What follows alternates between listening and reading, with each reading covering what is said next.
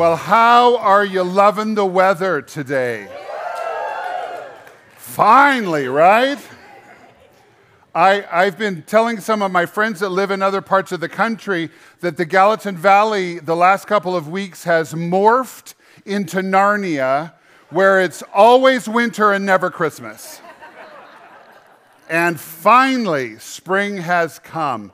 It appears Aslan is in the land. If you've never read the Chronicles of Narnia, man, okay, I, I shouldn't. I, let's stay on track. All right, good morning, everybody. Spring is coming, and with spring comes life. Life. If you look carefully, maybe you can see a little bit of green under that receding snow. We've seen a little bit of green grass in our yards, although it's pretty tamped down where, where we live. But, but life is coming. And life is the message of Easter.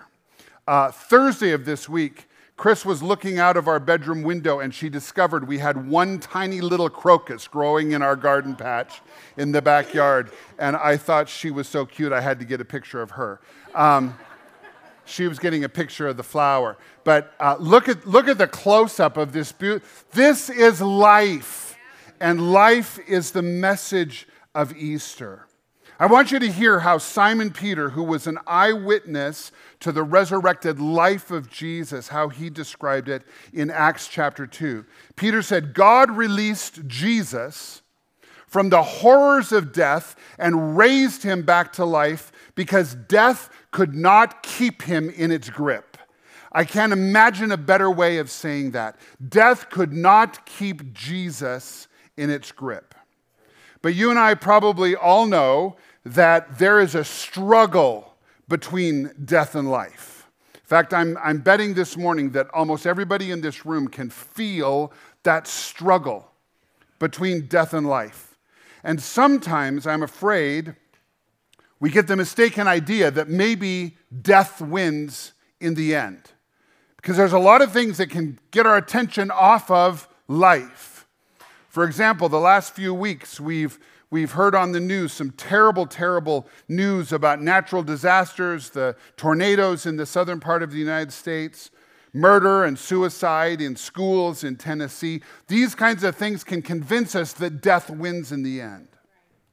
Some of the stuff comes even closer to home, and you guys know what I'm talking about. We experience little snippets of death throughout our lives. Maybe for you, it's the death of a dream or the death of a relationship it can just be as simple as disappointment that leads you to cynicism, sickness, disease. As I was praying this week and preparing for this message, I felt like the Holy Spirit was speaking to me and saying, We're going to have some folks here at Connect today, maybe it's you, who walked into this building carrying the spirit of death. And what I want you to know today is that death does not win. Death does not win because of Jesus. Because of Jesus, life wins. And if you've walked into this room today carrying this spirit of death, I hope at the end of this message you will pray with me because Jesus is going to set you free from the spirit of death today. Death doesn't get to win, life wins. Listen, I don't believe it's a coincidence that you're here today. Maybe you're here, somebody invited you, maybe you wandered in. Every, a lot of times we have people that just Google church and they find us. Um, let you in on a secret. We pay a lot of money f- to be at the top of that Google search because we want you to wander in. I don't think it's a coincidence that you're here. Jesus has life for you, and life wins. Today, we're starting a brand new message series. I love new series, as you guys know that. We're starting a new series called Plenty. And the theme verse of this message series comes from John chapter 10. It's up on the screen this morning. Uh, these are the words of Jesus. Jesus said, The thief comes only to steal and kill and to destroy. But I came so that they would have life and have it abundantly. Everybody say the word abundantly. I came so that they would have life and have it abundantly. I, I got on my computer this week and I looked up synonyms for the word abundant because I like this word, but it's not a word we use very often. So here's some synonyms. I like a lot of these. Um, uh, abundant can mean ample. I like bountiful. I love copious. Okay? When you're talking about life that Jesus gives, copious life, generous, heavy, rich, sufficient, bounteous is good. Crawling with. How would you like to be just crawling with life? It's kind of cool when we were, when we were working on this message series, we landed on the word plenty. Plenty. Because uh, that's a word we use a lot. Plenty can mean you just have enough, barely enough, maybe. Or it can mean, man, there's plenty. It can mean lots. When Jesus said that I came so that you can have life and have it abundantly, in the Greek language that the, the Bible was written in, in the, in, in the Greek language, that word abundant actually means excessive. Excessive. Jesus wants you and me to have life that is excessive. One version says, I came that you can have more and better life than you ever dreamed of. And for the next six weeks, we're going to be talking about what it means to have a life of plenty. How do you access that? How do you live in it? What does it mean, especially if you're struggling? Anybody in the room struggling just a little bit? Okay. I want you to know, even when you're struggling, Jesus has life, plenty of life for you. So we're going to be talking about that in the next couple of weeks. I want, to read this verse one more time. Jesus said, The thief comes to steal, kill, and destroy. Okay? Somebody's out to get you, but it isn't God. Because Jesus came to give you life that you can have it abundantly. So today I want to talk to you about how to live with plenty of life. This is the title of my message today. And I'm going to use an Easter egg to help you remember. How many of you dyed Easter eggs this, this weekend at some point? Okay. Nobody? Hmm. All right. Well, I have two beautiful Easter eggs provided to me from the Fredrickson family. And they feel like they were dyed not long ago because they're a little sticky and I'm getting dye on my fingers. At Easter time, we, we decorate Easter eggs, we spread Easter eggs, we fill Easter eggs with candy. Some of you were at the Easter egg hunt yesterday the Easter egg has become a big symbol of the message of Easter, and I don't know if you've ever asked yourself why. One of the reasons why Easter eggs are a symbol of Easter is because um, if this, if this uh, egg had not been cooked and it was left with its mom, the hen, not the bunny, by the way, um, if this egg had been left to its natural processes, what would have come from this egg? Life a baby chick would have emerged from this egg. But did you know that there's another meaning to an Easter egg? I have my handy dandy knife. Isn't that a cool color? It's the Easter knife. Ready for this?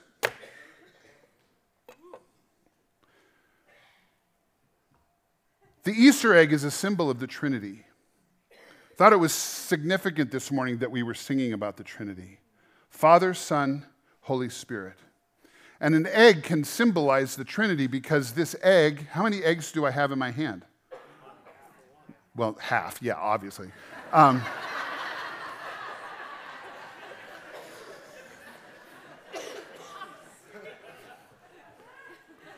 one, one egg, but there's yolk, there's white, there's shell, right? This symbolizes Father, Son, Holy Spirit, one God. Theologians will say three persons, one God. And I want to use this Easter egg this morning as, as, a, as a help to us to remember because what I'm going to talk about today, when it comes to plenty of life, I'm going to talk about how God the Father is the provider of the plenty life. Jesus, the Son, is the one who resurrects the plenty life after we've messed it up. And Holy Spirit is the one who activates the plenty life once we come to Him and we want to get the plenty life. So the Father provides, Jesus resurrects, Holy Spirit activates. You ready for this? Let's jump in. Here's number one. If you're taking notes this morning, and if you didn't get notes, there's some right up here by the stage, and there's probably some more back there. Could I have a volunteer that would just help me clean up the mess that I've just created? Thank you, Lucas. Careful of that knife. You're awesome.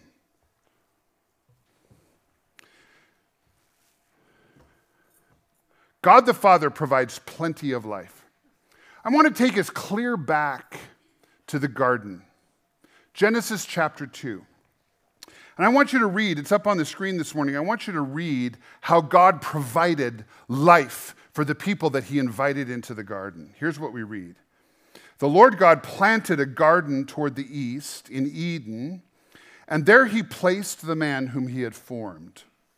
Out of the ground, the Lord caused every tree to grow that is pleasing to the sight and good for food.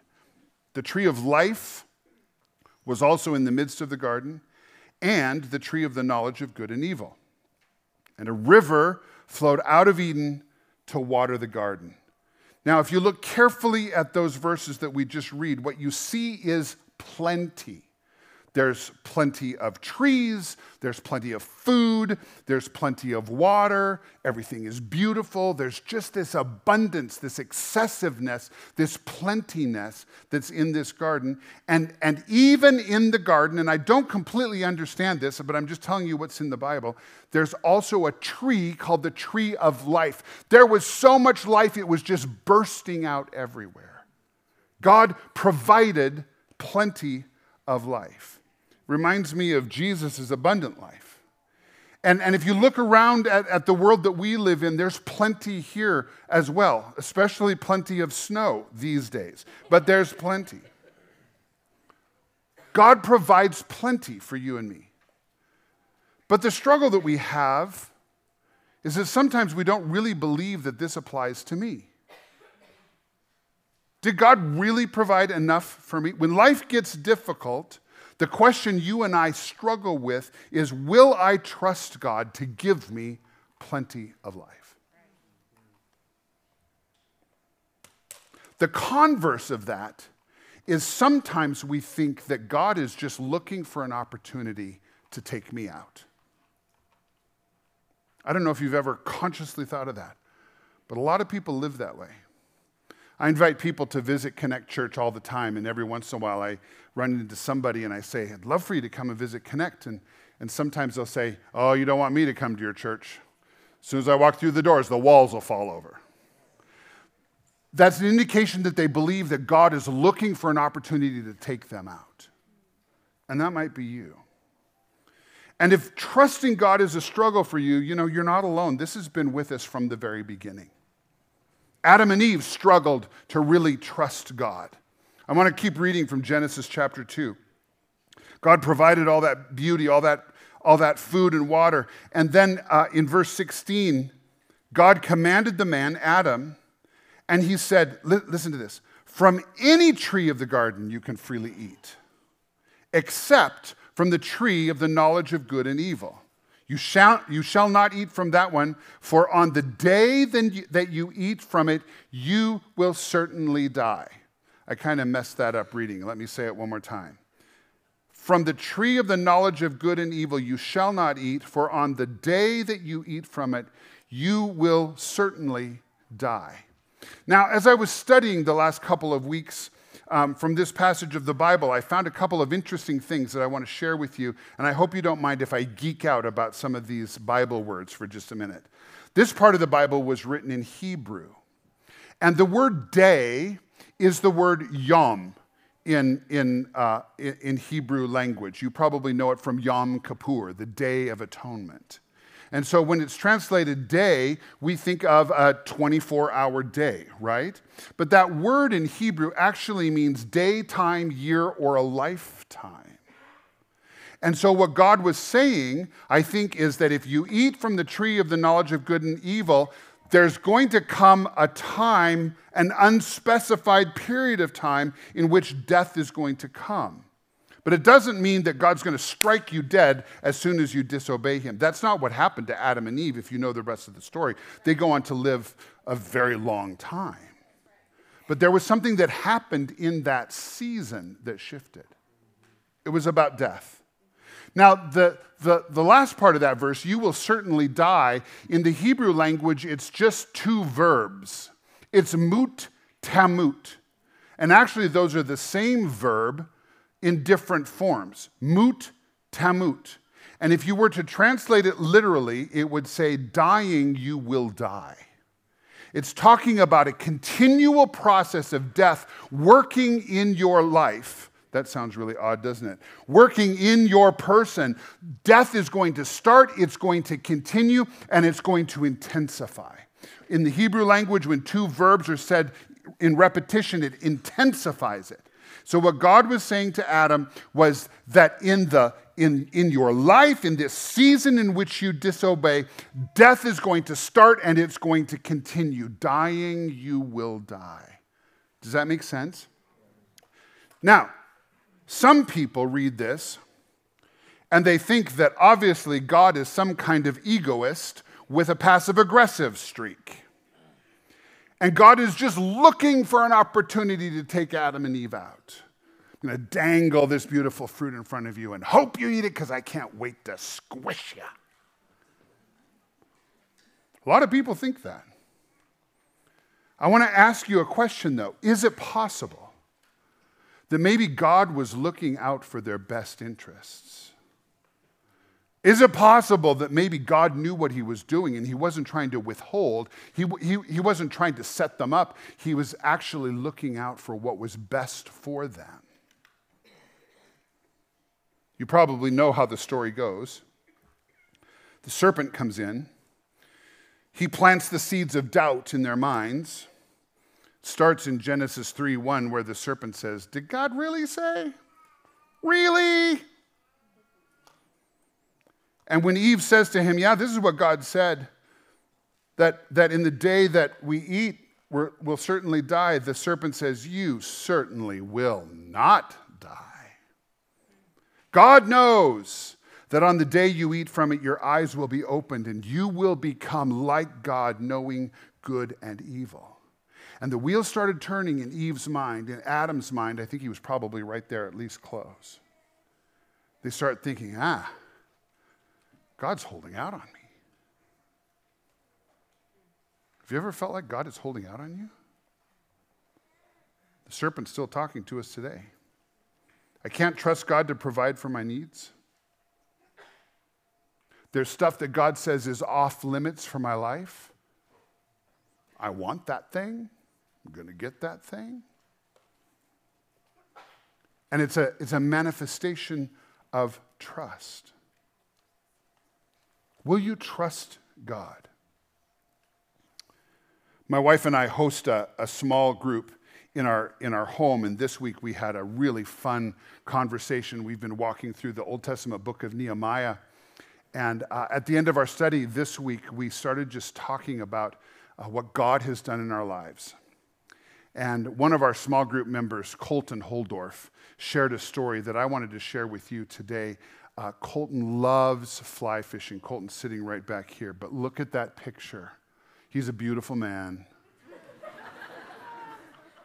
I have so much hair envy, I can't even speak. Colton is an awesome young man because he loves fly fishing, but he loves God even more. And uh, several years ago, he had an opportunity to serve with a Christian ministry, and it was a great opportunity that he wanted to jump for because he really didn't like his job at the time, and he felt like he was going from a job that he didn't really like to a life of plenty, this abundant life that Jesus has talked about. And, and so on, on, the, on the day that he started this new job, he had just come back from a mission trip that he'd been on, and he didn't have any money uh, but, but the nature of his job is he was guiding fly fishing trips on rivers. and hosting people that needed uh, like a Sabbath in their life, or they needed ministry, they needed Jesus in their life, and fly fishing was just a vehicle to be able to minister to people. Colton was perfect for this job. But he got back from this mission trip and he had no money whatsoever, and he needed to buy a fishing license. He'd been out of the country for a while. And so he told the, the ministry organization, I don't have money for a fly fishing license uh, or a fishing license. And, and they said, No problem, we'll buy it for you. And so he trusted that they had gone through the process. They confirmed they'd gotten the, the, the, the, fishing license, but he never remembered to print it out, and he found himself out on the river training to be a guide. The end of this training day, they got back to shore, and sure enough, they run into the game warden. The game warden asked Colton for his fishing license. And he says, Oh man, I, I, I, bought it. My, my boss bought it for me, but I forgot to print it. So they went back to the car. They start checking and going through all their computer stuff. There's no evidence whatsoever that Colton had his fishing license. They can't find it anywhere. So they came back to him and then they accused him of obstructing justice because he'd lied to a peace officer and they charged him with a whole bunch of stuff, hundreds and hundreds of dollars worth of fines. Told him, You can't fish, you can't guide, you are done done. This is Colton's dream. And like that, it's dead. So Colton shared with us the other night he was driving back to the ministry center and he was mad. He made up his mind as he, he was driving. He was just going to go back to the old job he hated. There's no point going back to the ministry center. There's no plenty. There's no abundance everything has died. You ever been there? Have you had something that just crashed? In Adam and Eve's situation, it's fascinating to me because we see that God the Father provides plenty of life for them. But they don't trust God. Even though they could see all of the abundance, all of the plenty, they don't trust God. And so you probably know the story. They eat from the tree. And sure enough, just like God warned, death enters the world. And the first manifestation of that death was shame. You know what I'm talking about, right? Shame. I, I, I, don't know if there's anything worse than shame. I hate shame. I hate feeling shame. I hate it when I do something that brings somebody I love shame. Shame is a manifestation of death. And so when God came into the garden, like he did every day, you know what Adam and Eve did? They hid from God. Shame separates us from God. Some people will tell you that sin separates you from God. I think shame separates us from God because we hide from Him. In fact, in the midst of their shame, and in the midst of their sin, do you know what God did? Some people will tell you that God punished them. The first thing God did is He came looking for them. And friends, today, God is looking for you. He's looking for you, regardless of where you've been, regardless of what sin or shame that you carry. God is looking for you. And the first thing God did when He found Adam and Eve is He covered their shame with animal skins which foreshadowed the way Jesus would cover our sins with his own blood on the cross. This is a picture of who God is. He's not looking to take you out. He's not setting you up to make a mistake so he can just punish you or kill you or make you die. That's not his agenda. He wants you to live. He provides for you plenty of life. Plenty of life. So, the question I want to ask you again will you trust God to give you plenty of life? Or will you cling to this idea that God's just trying to take you out somehow?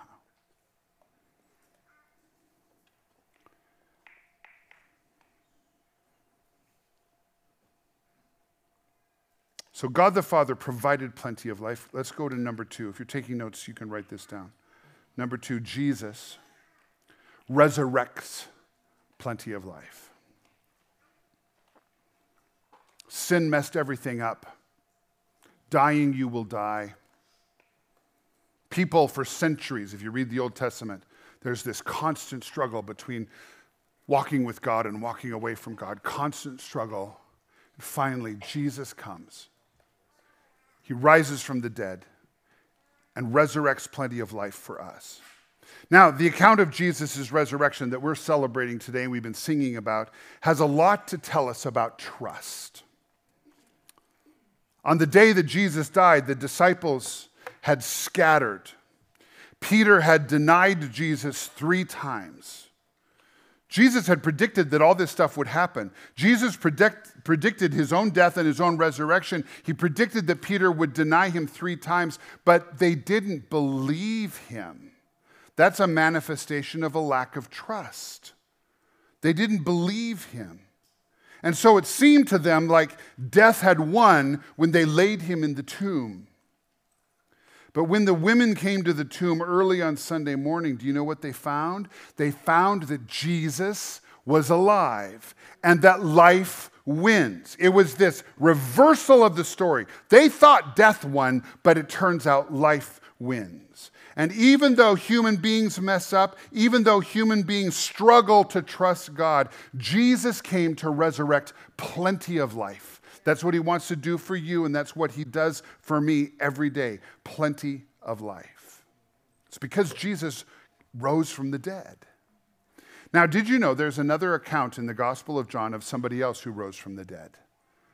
It's found in John chapter 11, and it's a guy by the name of Lazarus. Lazarus was a good friend of Jesus.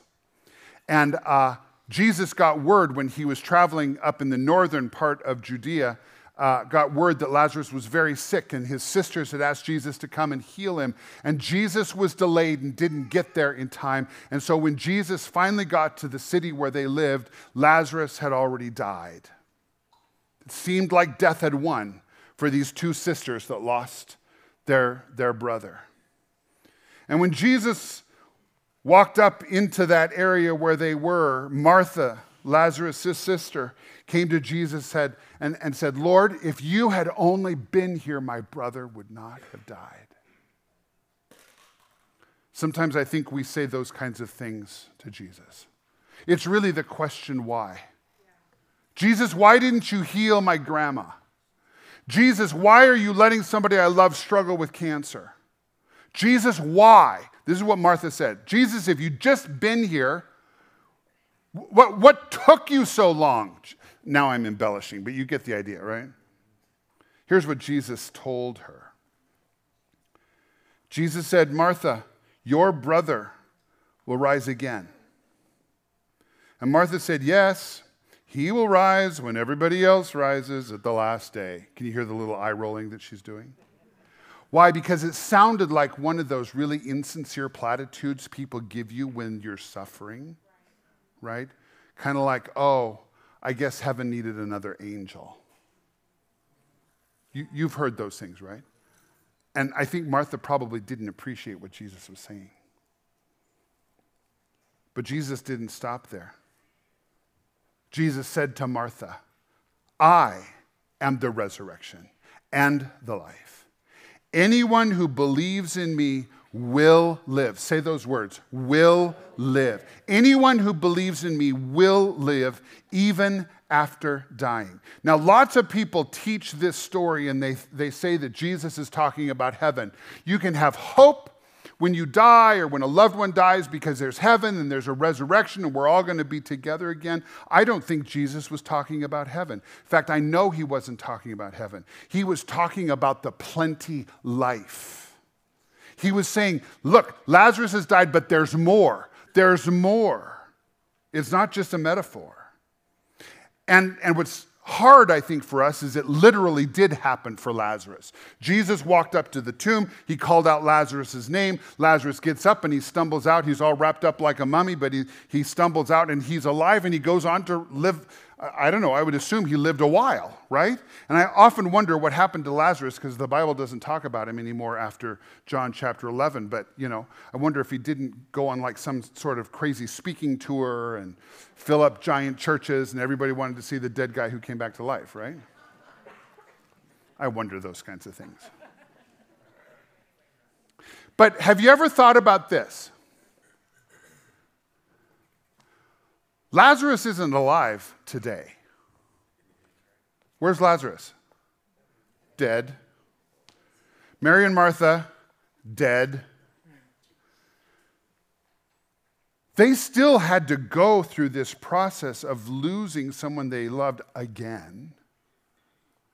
And I imagine they probably asked the question again Jesus, why? This isn't what I expected. And, and I think we all have to struggle with that at some point in our lives. Why? Jesus, why?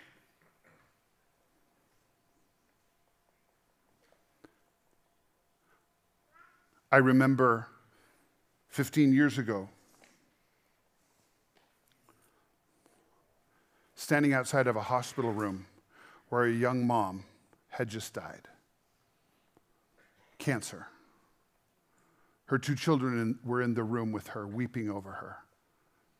And two women who were full of faith came into that room and began commanding for this dead woman to raise to life.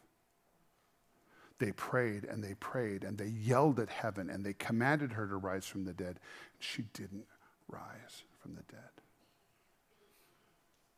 Devastating. Why, Jesus? Why? What does it mean when Jesus says, I am the resurrection and the life, and somebody doesn't rise from the dead? What does that mean? Well, I think it means that there's still plenty of life for the ones that are left, and Jesus has a purpose. There's goodness, there's abundance. In the moment, you can't see it, but if you lean into trust, Jesus has something extraordinary for you.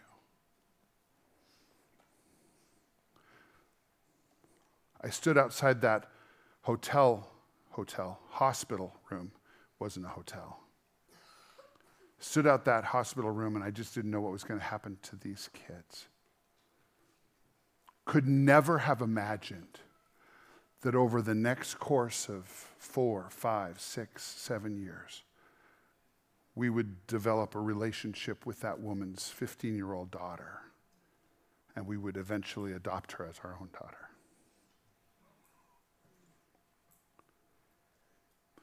all kinds of resurrection life, all kinds of plenty for Nikki, for me and Chris. Not that I'm glad that that woman died. I'm not glad at all. It was a horrible tragedy.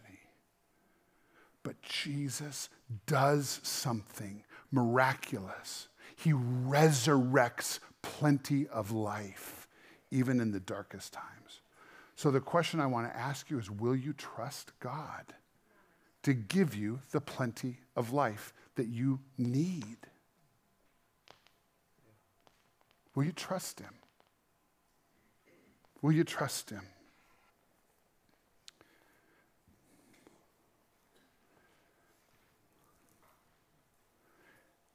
Here's a paradox. I'm going to rabbit trail for just a minute. We know that Jesus resurrects plenty of life but sometimes we get stuck at the cross. Sometimes we get stuck at the cross.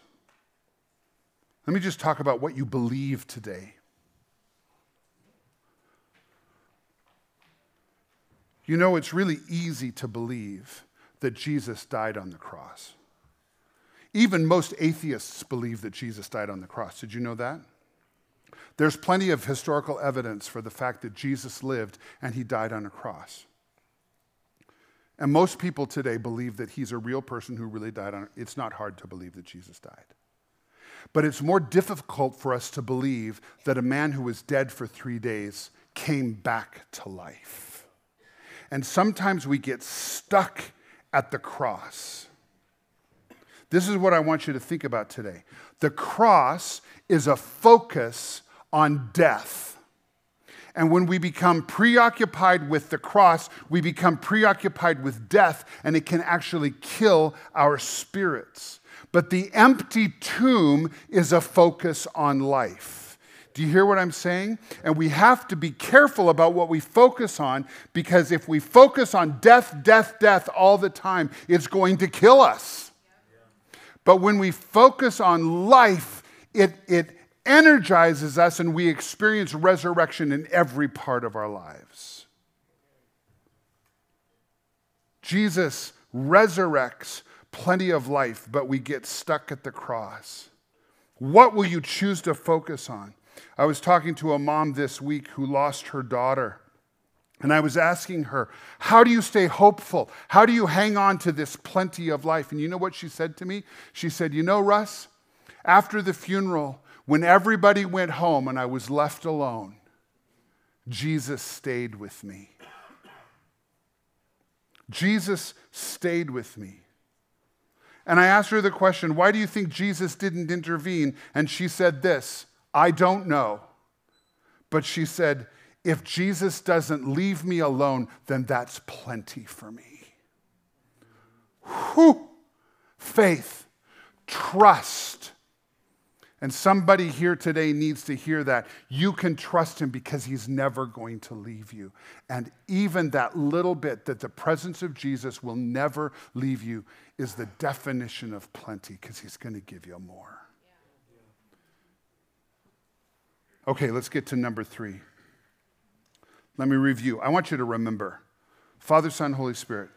God the Father, say it with me, provides plenty of life. Provides. Jesus resurrects plenty of life. Holy Spirit, number three, activates the plenty of life. I'm not going to spend a lot of time here, but this is important. Stay with me. Romans 8:11 says, "Yes, God raised Jesus to life. And since God's spirit of resurrection lives in you, man, don't fall asleep here. This is the good part because God's spirit of resurrection lives in who? Me, you, us.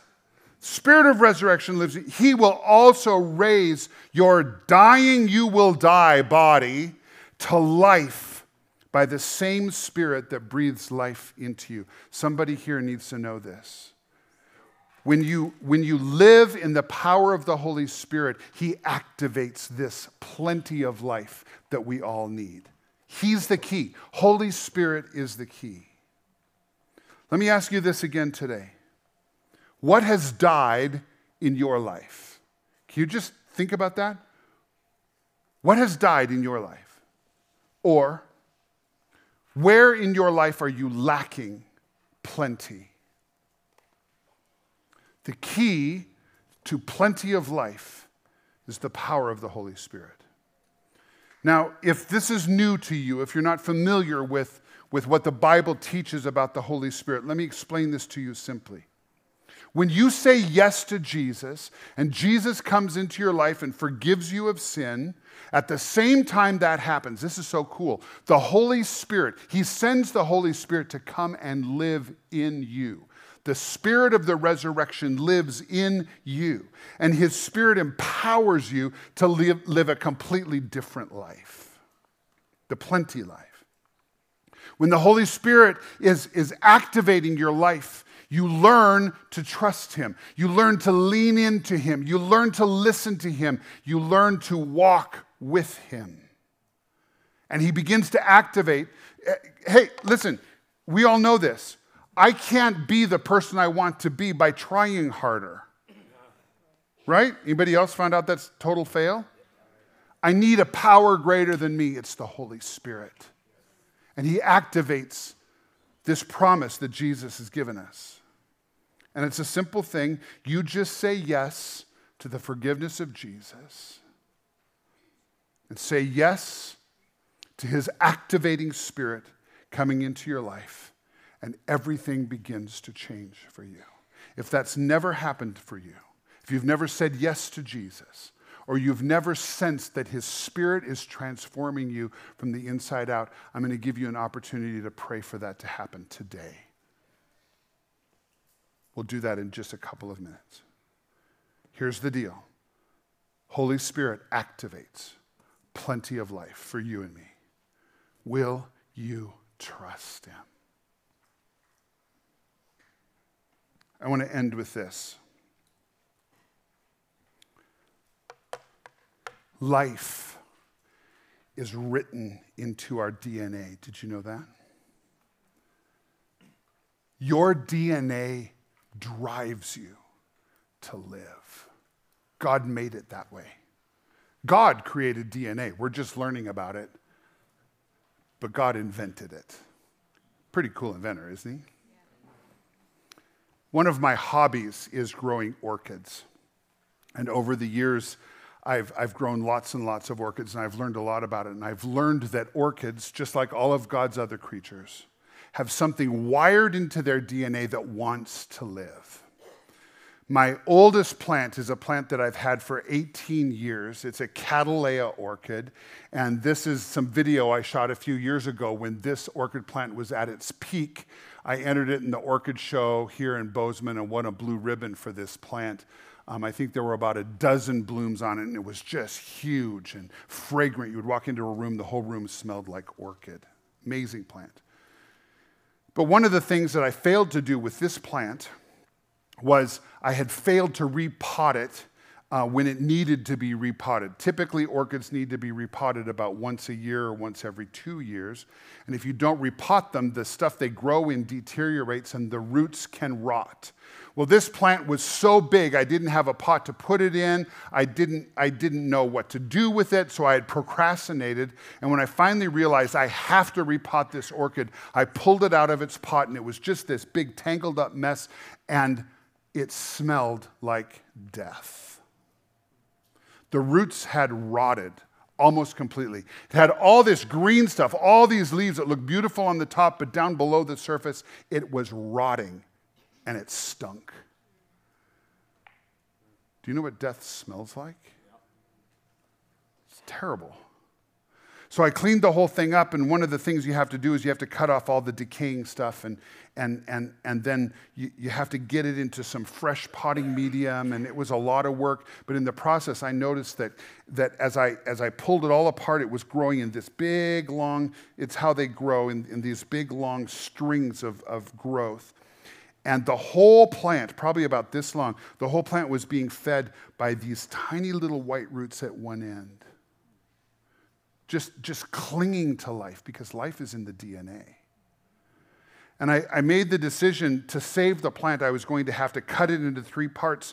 And I was hoping that if I did everything right, maybe all three of the parts would live. But the stuff that I cut off from the, the dying end, just in a very short period of time, both of those plants died. But this one that had that, that living root to it, it was clinging to life. So I nurtured it and I fed it and I potted it and I, I made sure it had the right amount of moisture and, and I did all the things and I kept redoing and redoing and redoing and finally it took and that little plant sent up a new little shoot of life. And even though I had that big, big plant that was so cool, I was so glad that I was able to resurrect even a small piece of it. This is what the plant looks like today. It's just little. And you can still see there's a couple of leaves that don't look very good. Friends, listen. Life is in your DNA.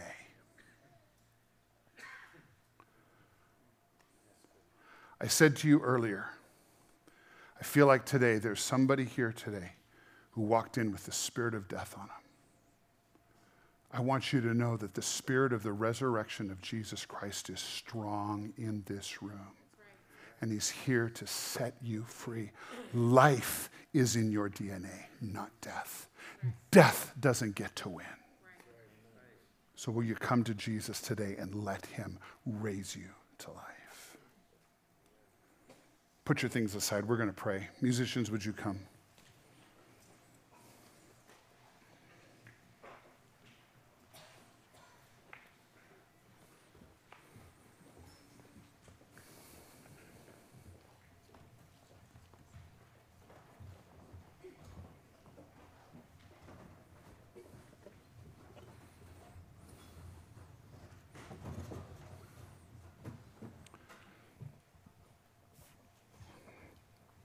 I hope you will plan to be here for the six weeks of this message series. Next week, I'm going to be talking about the mindset of scarcity or plenty. This is a, this is a message that changed Chris and my life probably 20 years ago. We heard somebody teaching on the mindset of scarcity or plenty. It changed us. And we live a life of abundance because of how we think and how we view the world. I don't want you to miss it, especially if you're struggling and you feel or you fear that maybe God's just trying to take you out. He's not. He wants plenty for you. There's so much we're going to be bringing you in the next six weeks. I hope you'll be here. But I want us to pray this morning. Why don't you stand to your feet?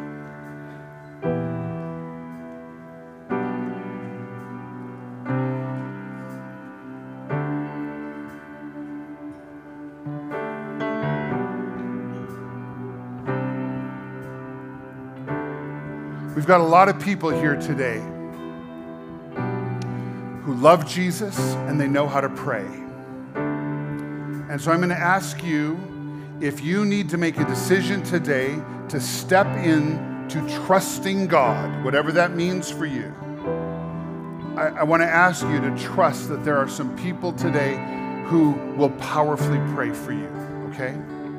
And so, what I'm going to ask you to do is if you need an encounter with Jesus today that's going to set you free from the spirit of death, or if you need to experience the forgiveness of Jesus for the first time, or, or you need uh, the activation of the Holy Spirit in your life, whatever you need prayer for, would you raise your hand? And I know that's probably a little vulnerable, but all over this room, will you raise your hand if you are willing to receive prayer and you need prayer?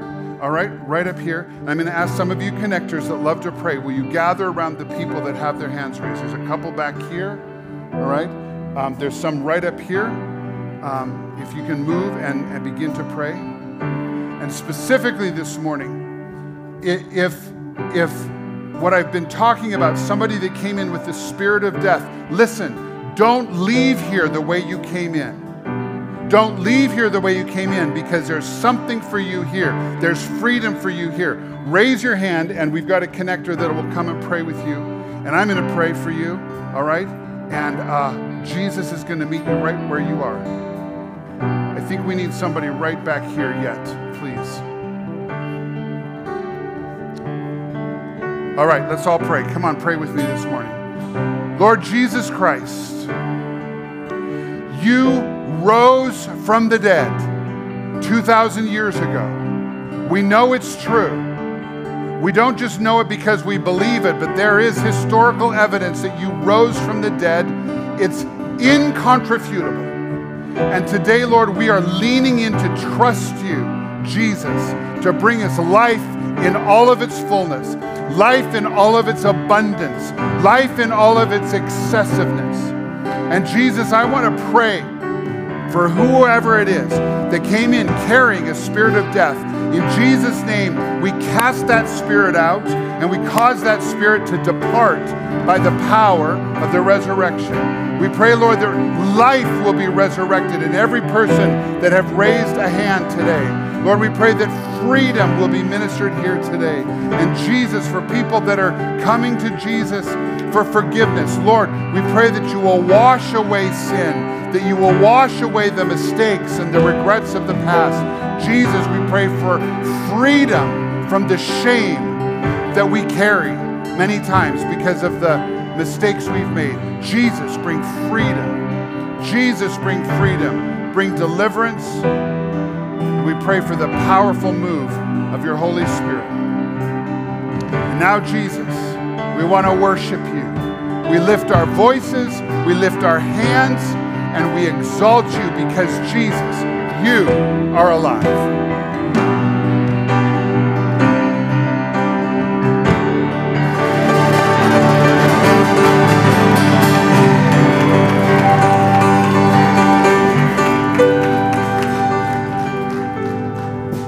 Walked down here, and my good friend Colt said, You didn't finish the story on Colton. Just left him at his crappy job. So here's the rest of the story. And it was really well placed in my sermon. I'm sorry that I messed it up. Colton shared with us the other night that he was driving back to that ministry center and he was driving up a hill, and the song that came up on the radio was You're a Good, Good Father. That's who you are. It's who you are. And I'm loved by you. It's who I am. It's who I am. And he said, as he drove up that hill, he decided to trust God's purpose for what was going on. So he went into the ministry center. He told them what was going on. They said, we, we bought you the fishing license. We don't know what happened. But because of these charges and the fines, you're not going to be able to be a guide. But what they did is they, they hired a lawyer to defend Colton in, in the court system. But, but all summer long, all he could do was work around the grounds of the ministry center, fixing things and cleaning things. He just kind of been, became the get stuff done guy. And he said it was so humbling because he just wanted to be on the river leading these trips of fly fishing. But he said something that stuck with me, and this is why I wanted to share this story with you. He said that summer, he learned the value of servant ministry. And he said it changed his life because God taught him what it means to lay down his life for his friends. Now, the cool part of the story is by the end of the summer, the lawyers had been able to under, uncover that the ministry center was hit by one of those internet scams and they'd bought a fishing license from somebody who wasn't really a fishing license salesperson. And they proved it in a court of law, and Colton was exonerated. And by the fall, he was on the river fly fishing again. But listen, listen. For that season, his dream had died, but God had plenty for him. Colton is in the process of preparing to move to Oregon and become a leader with Fellowship of Christian Athletes, where he's going to have an even greater impact on, on Christians and young people coming to know Jesus. And it's because he leaned into trusting God instead of assuming that God was just out to get him. Listen, you can trust God. Amen? Okay. Happy Easter, everybody. Hope you have a wonderful time today in, in all of your traditions. Our, our musicians are going to continue to worship for a little while. If you want to stay, we'd love to just keep worshiping with you. And uh, happy Easter, everybody.